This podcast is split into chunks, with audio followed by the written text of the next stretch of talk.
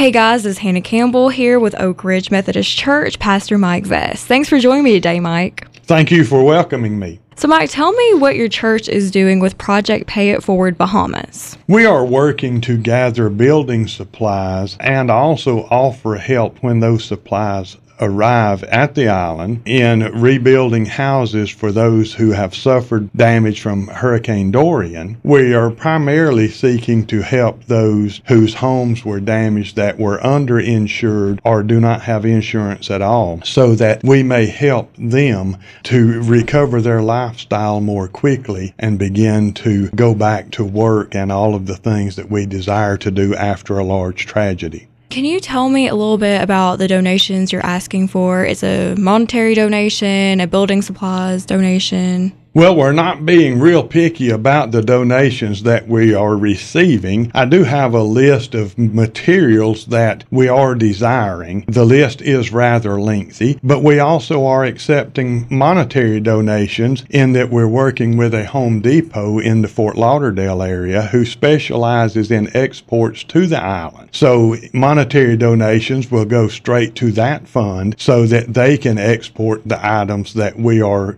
trying to gather, as well as the ones that we gather here locally for a list that is available on your Facebook page. So, Hurricane Dorian hit last summer, and people have long forgot about those affected. We get a little glimpse of it on TV, but people in the Bahamas are still affected by Hurricane Dorian. Can you tell me a little bit about why it's important to make a donation? We do not realize living in the comfort of our homes in America that when everything is lost, uh, how total the devastation is. The homeless population has grown greatly there. Many people are having to live with extended family and friends for extended periods of time. So we realize that if we can even help a few families get back into their homes, that we are helping others in God's name to return to their lifestyle and begin to become productive members of their community as well. So, Mike, tell me how can I make a monetary or building supplies donation? There's several different ways. You can contact our church, Oak Ridge Methodist Church here in Hartselle. Also, we are using the disaster warehouse in Decatur so that you can drop off donations there. Thank you, Mike, so much for joining me today. Like he said, if you want to find out more information about how you can make a monetary or supplies donation, give them a call at 256 565 1784 or head over to our Facebook page at Big Country 105.7.